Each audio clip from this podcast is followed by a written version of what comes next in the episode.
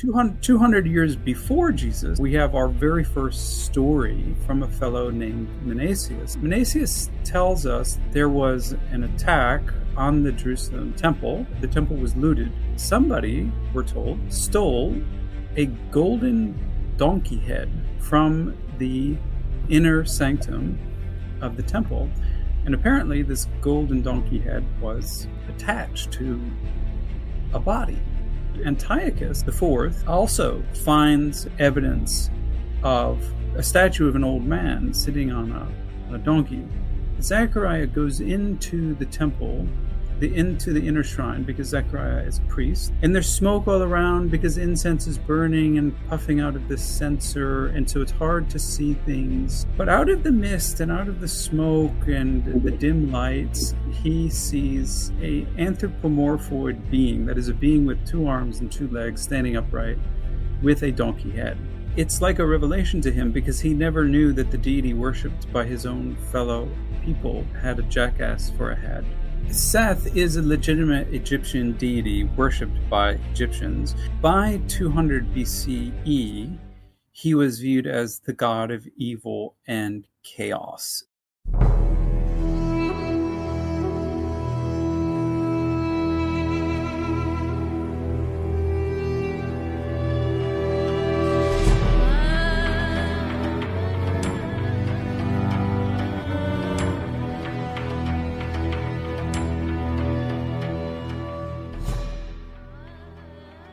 Welcome back to the Gnostic Informant, and you are about to attain true gnosis.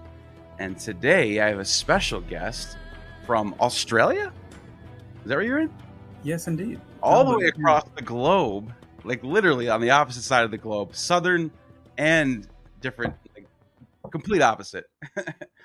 and uh, Dr. David Litwa, who has written the book called The Evil Creator got to go out and check that out. It is amazing. Even if you if you're a history fan or you like Christian history, um, Gnosticism, it's all in there. And there's just so much extra information that you won't find, not just from like Google and stuff. This is deep scholarship level stuff right here. You're, I'm telling you, it's worth it.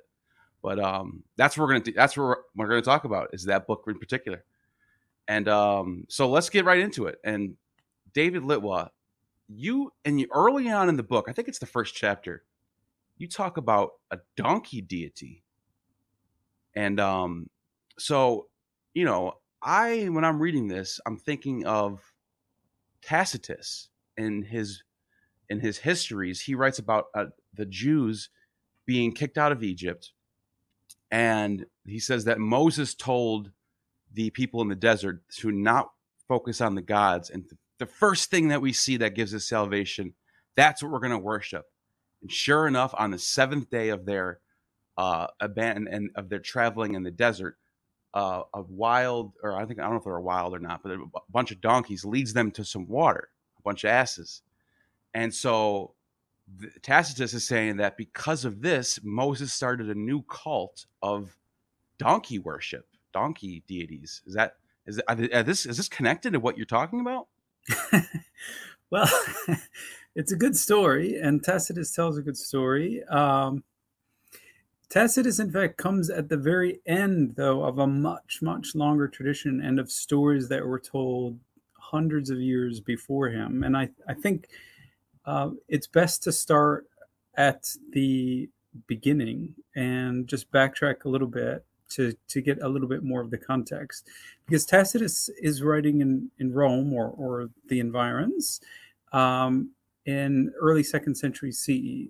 Uh, so he's uh, he's well aware of the Christian movement, and he's he's he's about uh, a good hundred years after Jesus. But 200, 200, years before Jesus, that is around 200 BCE, uh, we have our very first story uh, from a fellow named Mnaseas.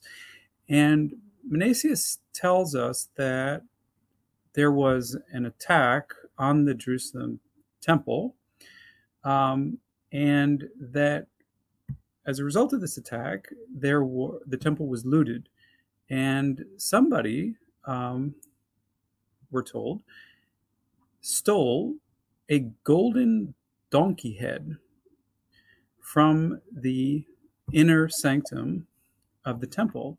And apparently, this golden donkey head was attached to a body. Wow. And so he he went in there, and you're not supposed to go in there. Obviously, uh, the high priest only goes in there once a year. It's very secret. It's like a secret ritual. But he goes in there, and he comes out with this head of an ass. It's gold, all gold, and he he takes this back to his own camp. And that's the very first story of that, that gives us an indication that secretly the Judeans, the ancient Judeans, are worshiping. They say that they're aniconic, which means that they are not worshiping with statues. Right. That their inner sanctum, sometimes called the Holy of Holies, is absolutely empty. Right. That's what their claim. But lo and behold, these traditions arise in which there was secretly something in there. And what was taken was the head of a donkey. And that's a very early story. Yeah, that is. That's before Christianity. Like you said, 200 BC, right? 200 years before Jesus himself, 250 years before Christianity. And this these stories continued. Um, Posidonius, who's writing around 70 BCE, uh, Apollonius Molon, uh, writing about the same time. They're both from the island of Rhodes. They make the claim that um, that Antiochus the fourth also finds and, and Antiochus, just so that your your your viewers know, is the most famous attacker of the Jerusalem temple. He's the cause of the Maccabean literature. Mm-hmm. Um, he takes over the temple and sets up what's called the abomination of desolation. But he goes in to the inner sanctum and he also finds evidence of donkey worship. This time, the story is a bit different that actually there's an old man, a statue of an old man sitting on a, on a donkey. That's interesting. And we, we don't know who the, who the old man represents. I, could be Moses, could be could be Yahweh, the Messiah, right? could be the Messiah. Because I mean, in the I mean, that's a that's, an, that's a reading influence maybe by Matthew, but yeah, I, it could actually be Yahweh um, in anthropomorphic form. Um, we don't know. Yeah, if I'm not mistaken, isn't it in the, I think in the Talmud or something, one of those texts that says that the Messiah will come riding a donkey. Well, if I mean, oh, so yes, there's a there's a there's a prophecy in, in the book of Zechariah, which is much much earlier, that is adapted in the Gospel of Matthew. Um, but the the what what gives that interpretation legs is the Christian Gospel of Matthew. It's really not it's really not emphasized too much in other other literature. But um, so the question about the question about this is, uh, and, then where does this end up?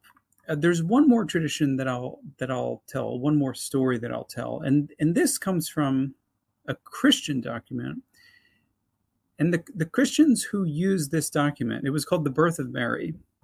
And the Christians who used this document were apparently called Phibionites. We don't know why they were also called Phibionites, but that they were called Phibionites.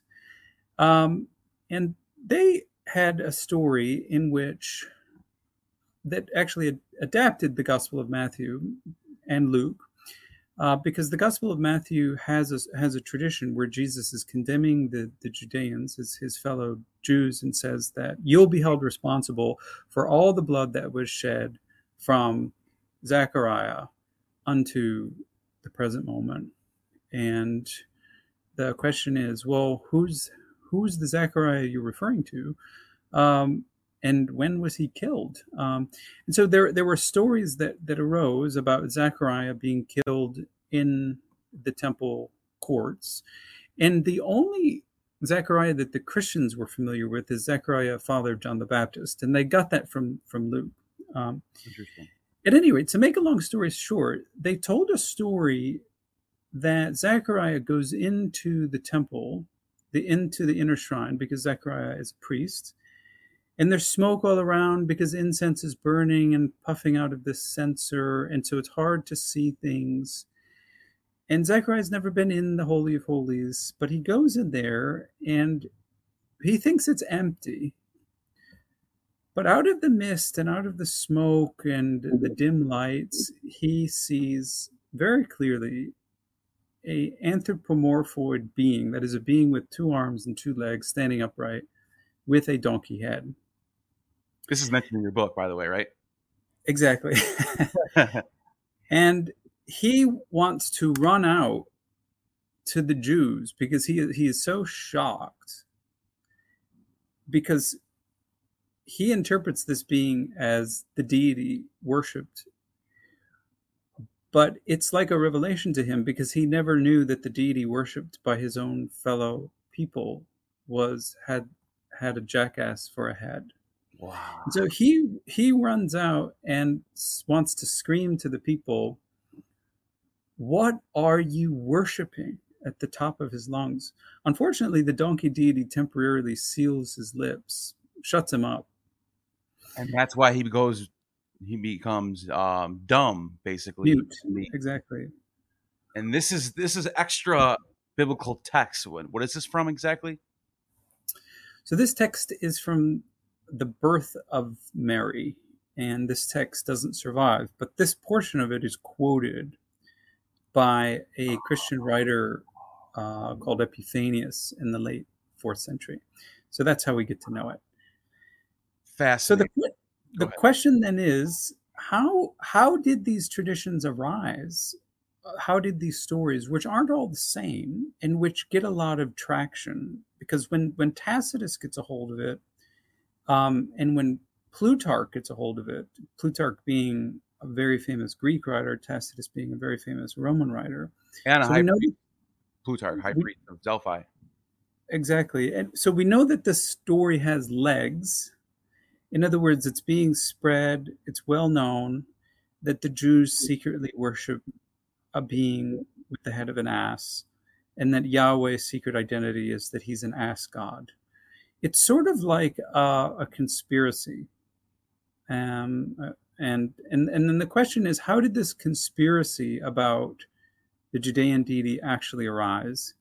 And for that, you need to go all the way back to Egypt because the origins of the ass deity are Egyptian.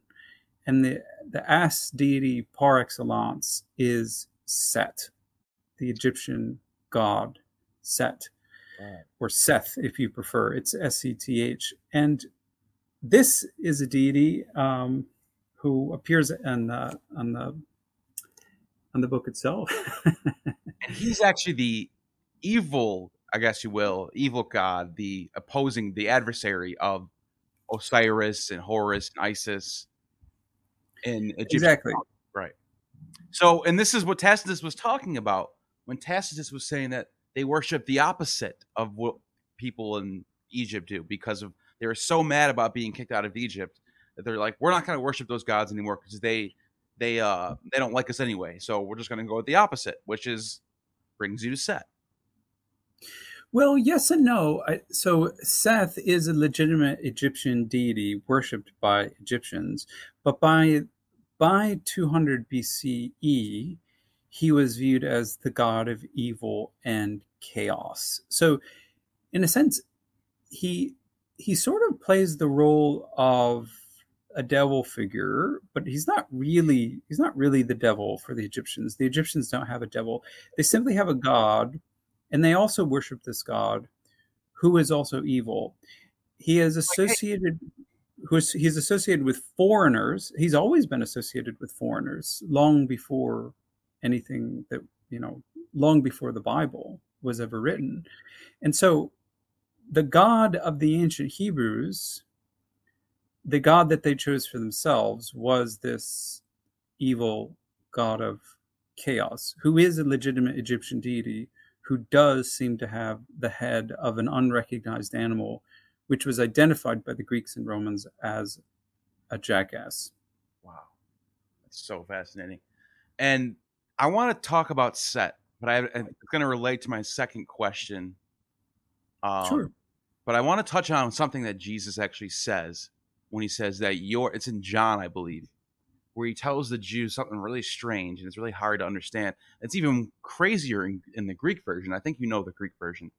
And he says that your father is the devil. What can you can you clarify what he what that means, or if this ties into it, what we're talking about? Well, that's chapter two of the book, and uh, I'll just say a brief word about that. Um, the Greek is ambiguous. Um, it, so the, the Greek is uh, humes ectu patru tu diavalu, which could be translated as it is traditionally in all English versions as you, Judean people, who are basically fictional characters, but you, Judean people, are from your father, the devil. And that's almost universally taken. But it could also be translated you are from the father of the devil. Which is which changes the context a little bit. Which uh, raises the question who is the father of the devil? Especially because the only god that the jews worship is yahweh so the evident reference to the father of the devil is Yahweh himself. And that's now, a game changer. Well, you mentioned something about Set. You said that he was known, known to be chaos. When the demiurge in Greek and like Plato's text is also chaos, I guess they would they call it chaos or whatever. And first chaos ruled. I don't know if that's Saturn is the same thing. Saturn that's what I'm asking. Is Set the same thing? It, eh, not the same thing, but equivalent sort of of Saturn of Kronos the chaos at the beginning, like Hesiod. I think I think it's Hesiod. If I'm not mistaken. Says in the beginning, chaos ruled. Um, it is it is Hesiod. Um, uh, Hesiod identifies four different entities um, who were original. One of them being chaos, which in Greek uh, just simply means uh, a chasm, or an abyss, an, an empty empty space. Wow. Um, it's not said that chaos rules, but it is said that four original entities are sort of primeval and originate, and that they had no other origin. So chaos that is this huge empty space is original to the universe. It didn't need to be created. It just just is. It Emptiness is. simply is. Um, to get to your other question about Set and Kronos, uh, there is no no one to my knowledge, and I could be wrong, but to my knowledge, there's no one who's identifying Set and Kronos. But the commonality between them is such that Kronos is viewed as the closest thing that the Greeks have to uh, a god who severely misbehaves because Kronos, as you know, eats, eats his children. own children. Right. Um, and yeah, that's and, and generally not perceived as good. No, and it's it's also interesting that set and Saturn sort of sound like I don't know if they are. I'm not could be wrong. Sounds like cognates. Sounds like it, but I could be completely wrong. Set Saturn. You know what I'm saying? Like uh, it almost makes you wonder. And if I'm not mistaken, there is a, Egyptian in the Book of the Dead. There's a something in there. I, I could like I had these. I have all these like uh these copies that are not they're they're they're amateur copies, they're translations or Oxford, whatever. But the one I have for the Egyptian Book of the Dead, it says that his name is Satanu, S A T A N U, Satanu, and it sounds like Satan, doesn't it? I don't know if that's even real or if that's like a mistranslation in my translation because I'm reading it in English. I don't know if you know about that, but it sounds really like this is the, the earliest form of Satan in Egypt. Well, the linguistic stuff, you'll have to talk to an Egyptologist. Sure. Uh, e- e- Egypt, the Egyptian language did evolve over time.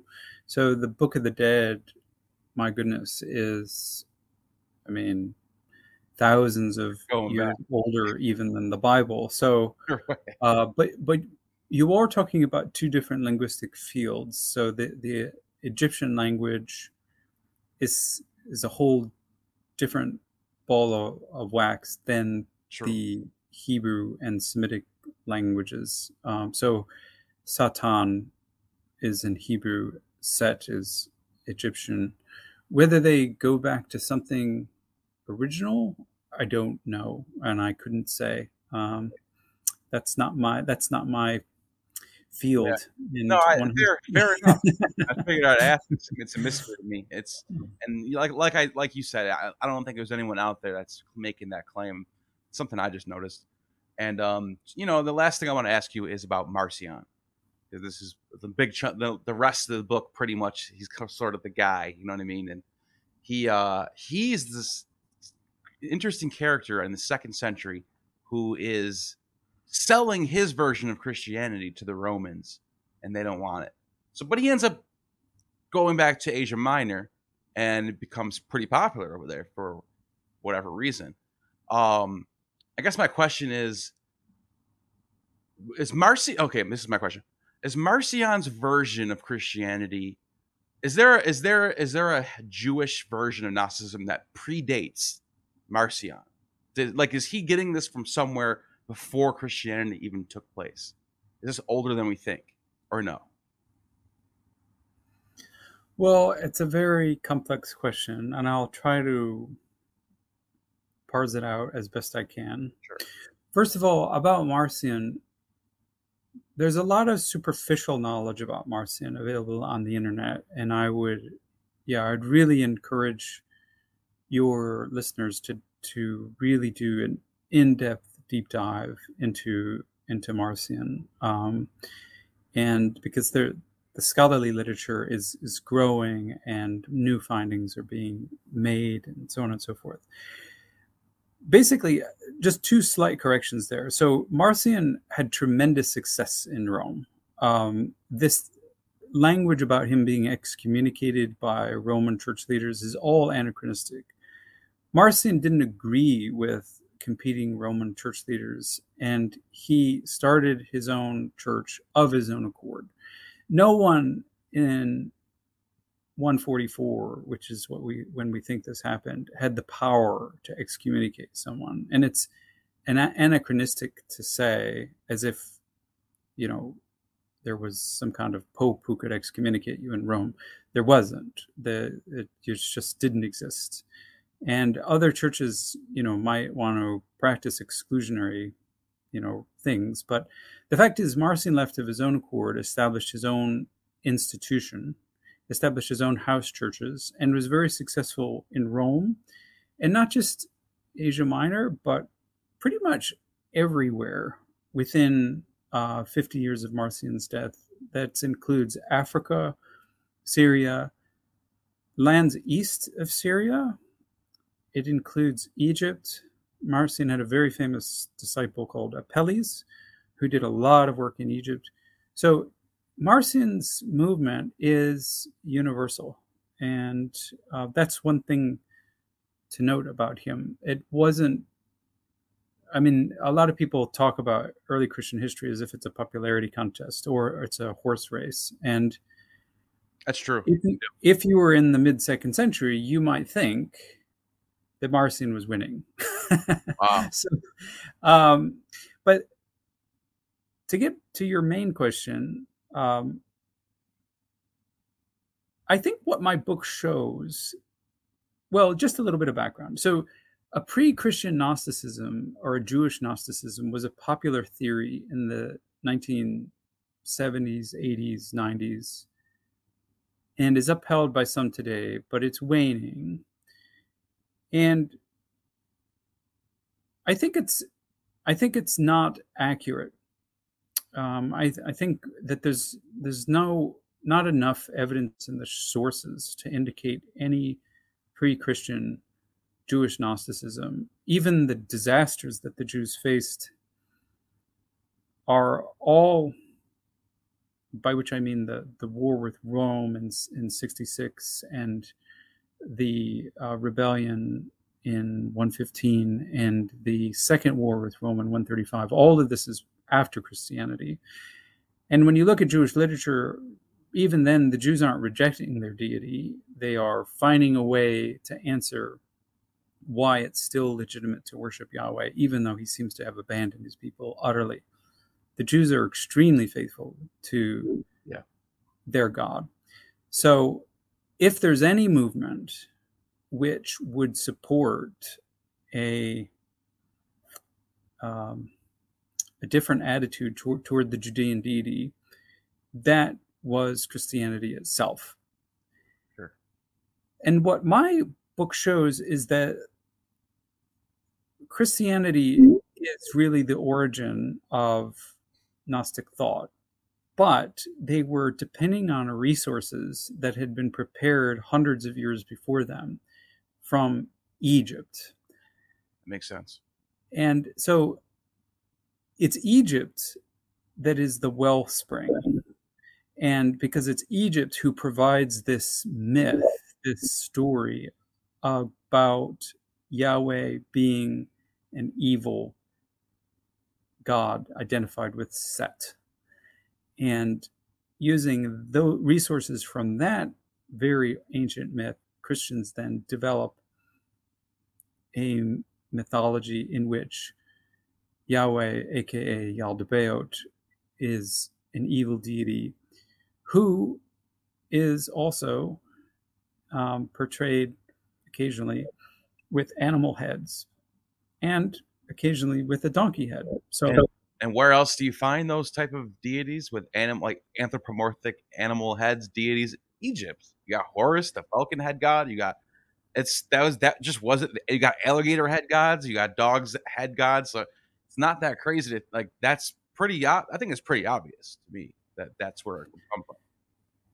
Exactly. Now, the, there is a for Marcion, there is a contribution of Judaism because he's reading Jewish texts, and like many atheists today, going through the so-called Old Testament, he's amazed by what he finds because he's probably, uh, I think, almost surely of Gentile origin, who we don't know when he was converted to Christianity, but we have no reason to think that he was a cradle Christian, so to speak, that he was a Christian from birth. So at, at some point, he came into the movement.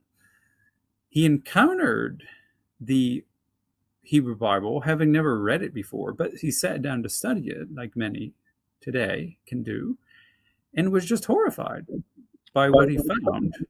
So, in a sense, the Hebrew scriptures influenced his negative reading of the Judean deity because he saw the Judean deity doing all these nasty things, among them. And just in case anyone's wondering what we're talking about, it's, for example, you got Elijah being called Baldy, and he's sending down lightning to kill kids because kids, a little couple six year old, 10 year old kids call them Baldy.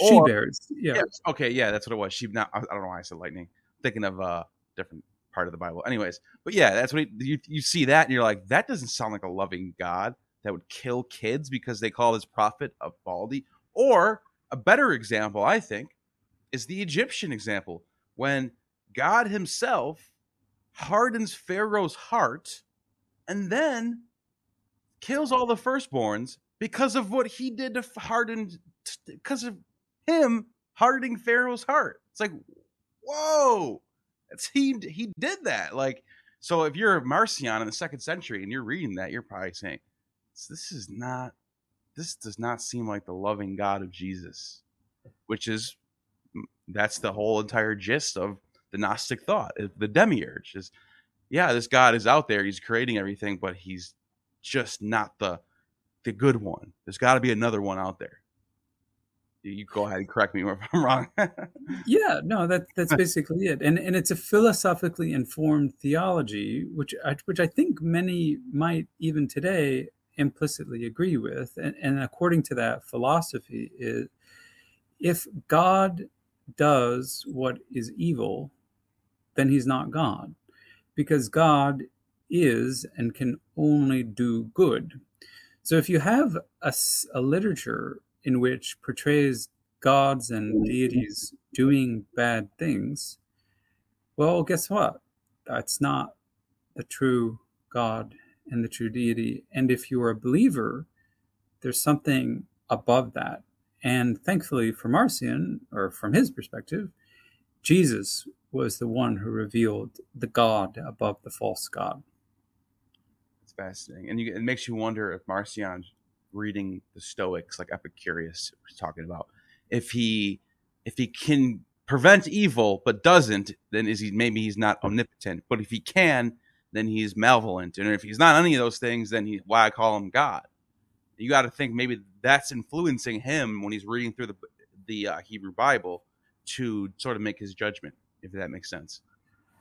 Sure, but it probably not Epicurean thought as much as Platonic thought, because um, for Epicureans, the gods really don't care about humanity and are in the interstitial spaces. Uh, but for Platonists, God, including the Platonist demiurge, is highly involved with creation, just like the Christian God. Uh, the difference being that for Plato, uh, carrying through with his principle that God only does good, the demiurge oh, is uh, an entirely good being. And the demiurge just so that your listeners aren't confused, demiurge is just the Greek word meaning creator. So when you speak of creator and demiurge, that's the same, right. same thing. This is what Plato was writing about in his Timaeus, and exactly.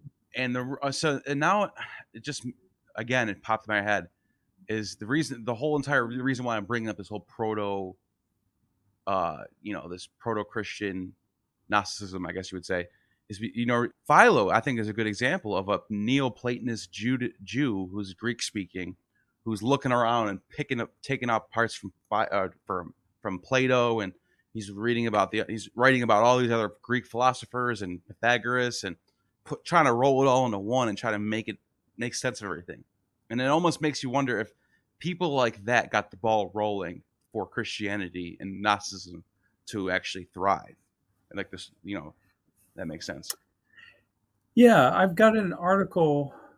Hopefully, will be published soon on Philo and, and Gnostic thought. Um, oh, I can't wait for that. And yeah, I, I think the main thing to to note there is yeah, Gnostics are are Christians who don't have any love or loyalty for the Judean deity. So they don't grow up loving loving Yahweh. And so they don't feel any problem viewing him as a local deity. Sort of like if you were to go to an african village and they were to tell you about their own local creator deity you'd be like that's nice um, and good for you um, right you you didn't grow up with that so you you don't have any if that deity does something evil you have no problem with saying that that deity is evil or that he doesn't exist or or whatever. Um, so when the Christians inherit the Judean scriptures, some of them view the, the Judean scriptures as their own, but some of them don't. And Marcion apparently did not. So again, the superficial knowledge of Marcion is that he rejected the Old Testament. Well, that doesn't make any sense because he's one of the best students of the Old Testament. So, in that sense, he's not rejecting it, he's studying it. But in order to reject something, it has to be established. And the fact is, in the early second century, the Judean scriptures aren't necessarily established as Christian scriptures, at least not everywhere. That's a sort of dogma that we hear, but and to my mind, it's not it's not universally the case. Um, so Gentiles who become Christians, many of them are completely unfamiliar with the Judean scriptures, and they went to Christian assemblies where the letters of Paul were written, uh, were the letters of Paul were read, or maybe one gospel was read, and there wasn't a whole lot of interaction with the Judean scriptures, uh, and that's just the case. Um, they they they were they weren't uh, accorded absolute value, so there's nothing to reject there if they aren't already considered scripture. Now, now this makes me wonder about this the Greek translation of the Bible, which is the Septuagint, in the second, I guess, the second and third century BC in Egypt. Um, do you think that that happening, that actually being translated, and also, is it true that the Roman Empire was ten percent Jewish? I've heard this before. I'm not sure if it's true or not. The ten percent of the Roman Empire was Jewish, as people say. That sounds a bit high to me, but yeah. there there's no demi there's no demographics um, okay, yeah. that are that are reliable. Yeah, um, that's what I was thinking too. Like, how do you know that? Especially uh, that you have to understand that right around the time of Jesus, or in the immediate aftermath, Jews undergo a huge decimation in their population, um, such that after two wars, three wars between 66 and 135, rough time for them. There is after 135, Jews are banned from Judea. Wow. They almost a thousand of their villages are destroyed. They're systematically killed. There's been a genocide in Alexandria around 117. So, if there was ever a, time for low Jewish population, it would be right around 135, where Jerusalem itself was established as a Hellenic city where Jews weren't even allowed to enter. And they renamed it, didn't they? Yes, it was called Aelia Capitolina. A lot of people, a lot of people don't even realize that. Is like Jerusalem was just gone for a while. That's right. Yeah, there was virtually no Jewish activity in Jerusalem between about 135 and uh, the time of Constantine, which is 335. So a, a good 200 years. There's virtually no Jewish presence there at all whatsoever. So right around the time where the Christianity is growing, Jerusalem is completely de-Judified. That town. is so fascinating. Like it makes you wonder. It makes me think a lot. I don't know. It's it's it's really crazy to think about that. Like like you just said, exactly the time of Christianity and Gnosticism, both of them, both the two schools of thoughts. You know, you got the Ebionites over on one side, the the Torah followers, and then the Gnostics on the other side, and you know Marcion and, and the proto orthodoxies in the middle. I guess you would call them. But like right when those groups are taking off, Ju- Ju- Judaism is falling apart and almost becoming extinct. Makes you wonder, like, mm-hmm. if that's what kept it alive. I, am not. I don't know. What do you think about that? not extinct. It just moved to different areas. Mainly the Galilee area is where the the Mishnah and, and other famous Jewish texts were were written, and the Jewish diaspora.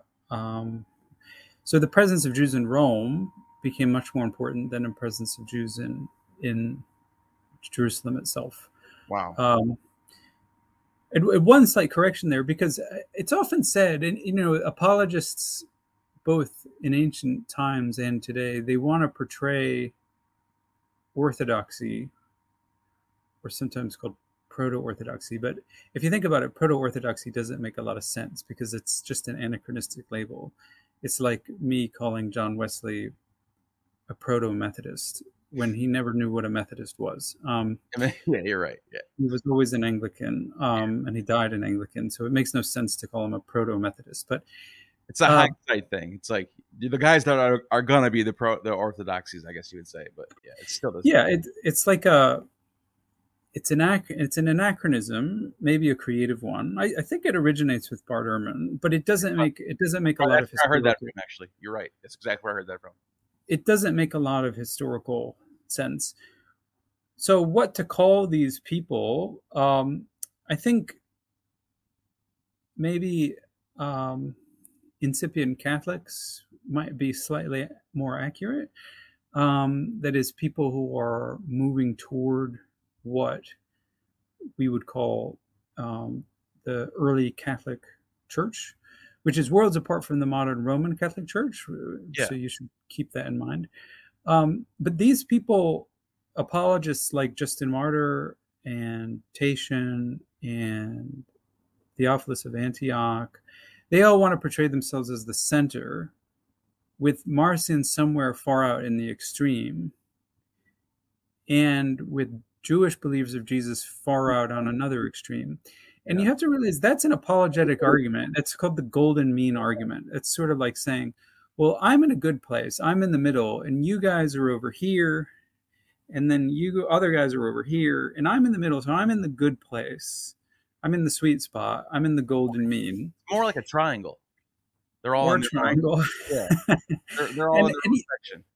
And historically, that just makes no sense at all. Um, these people were all over the map, sort of like a, a scatter shot.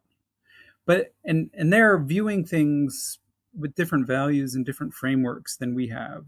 So, yeah, a, a Jewish believer in Jesus who accepts the Mosaic Law is not going to say that they're on a, that they're an extreme. Right. Uh, likewise, Marcion isn't going to say that I'm on that I'm extreme because I don't think the Judean deity is the true true deity. And if You would Mar- never say that. if Marcion did when if his idea of Christianity did become the Orthodox, they would th- they was they would have said Paul was extreme. They would have said this guy Paul, he was he was all the way out there, and who knows what he wanted. He wanted to sell the church his version of Christianity. He failed. That's what they would have been saying. It would have been the same. He just would have been replaced with Marcion, just as a different, you know. right? Yeah, exactly. I- I mean, this is useful to do. I mean, it, it's the historical imagination. Imagine for a second if Marcion's movement became the dominant movement and then received the state funding under Constantine, and and what what would we look? What would we be talking about today? Well, we'd be talking about how stupid the early Catholics were for worshiping a demon instead of instead of the true God of Jesus Christ. You're right. That's what that's what we that's what would be talked about in churches today. But instead, history has played out a different way. And what early what Christians today talk about is how bad Marcion was for rejecting the Old Testament, which is a whole bunch of bunk, and it, uh, is is really not a, a very accurate way of viewing things. You're right. So- right. so the, one of the greatest things that, that I think I would urge everyone to do is just know your history and know it really, really well, and be very careful about accepting dominant narratives that say, you know, somebody is on the far right or the far left, or somebody's an extremist, um, and therefore they lost. Um, all of that I think is really not very not very historical. What you need to kind of imagine is taking a time machine back into the mid second century where there was no orthodoxy and no one knew who was going to be the dominant faction. And, you know, and just imagine yourself in that period and go from there and and try to think in categories that don't already sort of anachronistically uh, say who's the winner and loser. That's another problem with proto orthodox. It, it's sort of like saying the proto winners and that's a really anachronistic way of of, Yeah. of thinking um, because i mean let's face it even if uh, even if a certain branch of christianity became dominant they did so by adapting and adopting and through osmosis many many different ideas. And among those were were marcionite ideas because marcion also was a good scholar. He did good scholarship on the Hebrew Bible. He was an ascetic, and some of those ascetic things that Marcion practiced became orthodox in the monastic movement. Yeah. So it, th- we're not talking about black and white. We're we're talking about lots and lots of gray. No, and that's a good point that you bring that up because it, in the New Testament canon itself, there's a lot of Gnostic uh, themes that arise. Like in John, for example, what we were talking about earlier with the your fathers of the devil, uh, or even like books of Revelation, it just it has a very Gnostic feel to it. If that makes sense. And it's like you said, the the uh, the Orthodox itself has traits of all of these groups of Christians sort of making their way into the canon, which is which would make sense for it to grow that way. Sure. Uh, a lot of these people, and one of the major points of the Evil Creator book is that Marcion was a very good reader of the New Testament. Now, his and the Hebrew Bible. And so, you know, the point is that because of Orthodox Christian traditions today, it's almost impossible to think like Marcion, and you have to you have to really try hard to set aside your evangelical upbringing and what you were told the Bible said, because it's all a bunch of garbage as far as Marcion is concerned, and just sort of start afresh as if you knew nothing, and then understand the text as Marcion did. And that takes a lot of effort because his his interpretations might seem very strange to you at first. But the point is that in his time, there were no traditions. You know, there wasn't a, a 1900 year track record that of things that you learned in Sunday school determining how you read the Bible. No, there there wasn't that because it was all being invented, and it was all it's all it, fresh. It, it, was all fresh, exactly. That's fascinating. Um, yeah, uh, the book, The Evil Creator. I'm showing it right now on the screen as we uh, as I'm showing this, and um, go out and get it. And is there anything else you want to say about where they can find it, or any other fi- closing comments on the book that, without giving too much away? No, I, I mean, I, I, I have it here. Um, it's it's reached me even in Australia. It is an academic book with an academic yeah. press, and so I, I apologize that academic publishers initially they charge a high price. So I do apologize for that. Um, I would encourage people to yeah, look at the e versions. And as used copies become available, uh, hopefully we'll get that price driven down. You can also simply ask your local library, if you have a, a university library in town, to purchase the book for you. That's what the publisher wants. Um, even if you have just a local public library and you can make a purchase request.